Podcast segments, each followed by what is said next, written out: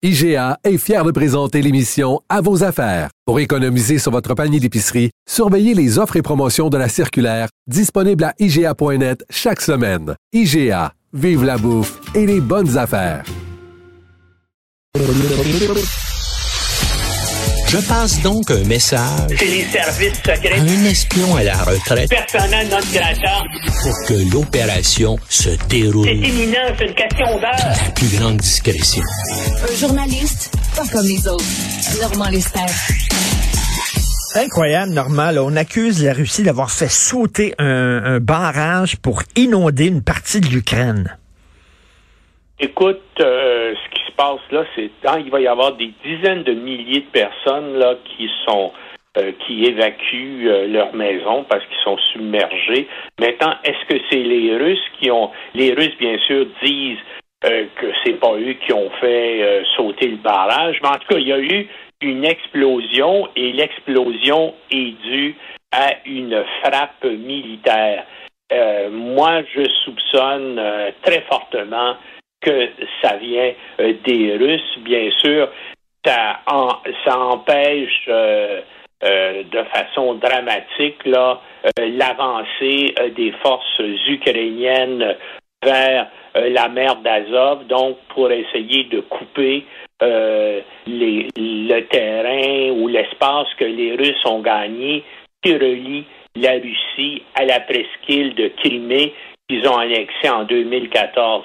Donc, en faisant ça, ça bouleverse complètement là, euh, les, euh, les plans, euh, les stratégies des, euh, des Ukrainiens euh, pour euh, avancer euh, vers le sud. Maintenant, comme je dis, c'est un soupçon parce qu'il n'y a pas encore de preuves, mais on sait que les Russes regardent les crimes de guerre et les attaques qu'ils mènent depuis un an contre des cibles civiles en Ukraine. Et donc, ça ne me surprendrait pas que ce soit eux qui soient les responsables, bien que ça va avoir aussi des répercussions négatives pour la, la Crimée, là. Euh, la Crimée qui est russophone à plus de, de 80% parce que donc il y a des centaines de milliers de personnes dans le sud de l'Ukraine et en Crimée qui risquent d'être privées d'eau potable. Et, écoute, euh, le torchon continue de brûler entre le chef du groupe de mercenaires Wagner et les autorités russes.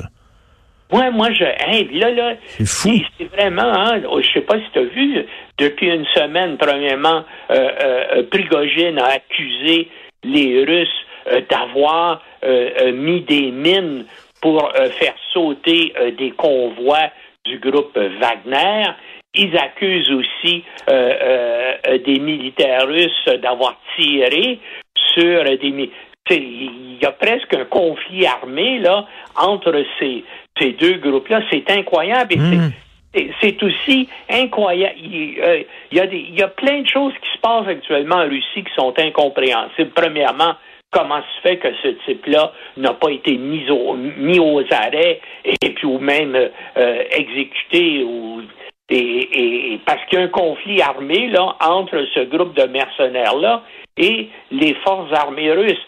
Mais est-ce qu'il y a à ce point-là le soutien euh, de Poutine? Parce que Poutine reste silencieux, hein? Tu as vu, il n'a pas euh, condamné Prigogine pour ses, pour ses propos, mais il n'a pas non plus euh, euh, approuvé euh, ce que euh, les militaires russes ont fait ou non ou non pas fait. Il y a des choses vraiment curieuses euh, qui se passent euh, en, en, en- Ben oui. en Russie, mais et, et puis ça peut pas continuer comme ça là.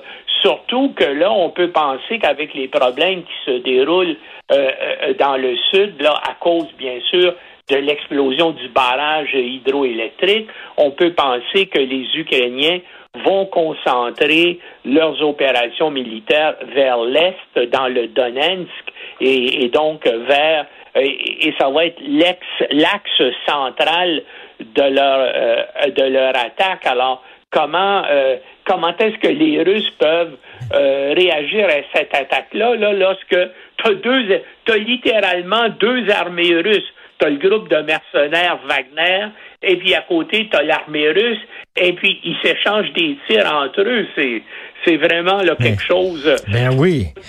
qu'on n'a pas vu dans l'histoire militaire récente là.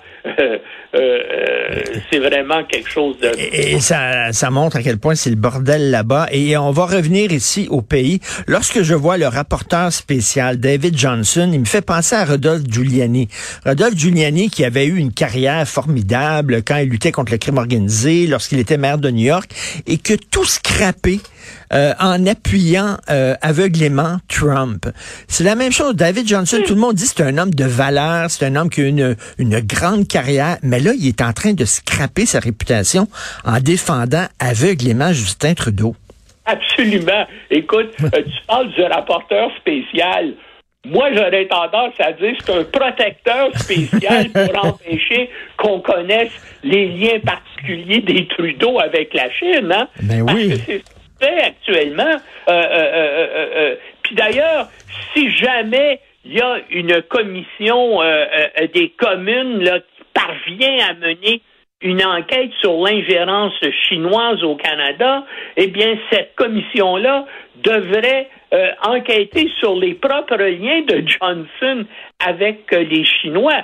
Parce que là, écoute, ce qui se passe ici, c'est, incroyable. Hein? On sait que des diplomates et des agents d'influence chinois ont mis le paquet pour s'assurer que les conservateurs soient battus aux deux dernières élections fédérales. Il l'aurait peut-être été sans l'appui des Chinois, mais ce qui est sûr, c'est que les Chinois ont mis l'argent, ont mis les pressions, ont mis les opérations pour faire battre les conservateurs. Écoute, ils ont, ils sont même allés jusqu'à financer là, euh, la campagne électorale de Justin Trudeau dans son comté de Montréal. Hein. Il y avait de l'argent qui provenait euh, de la communauté chinoise de Vancouver et c'était contrôlé par le consul par le consul euh, chinois de Vancouver, puis ils appuyaient, ils finançaient euh, économiquement le Trudeau dans son comté de Montréal. Puis écoute, comme tu sais, le, SCRS a informé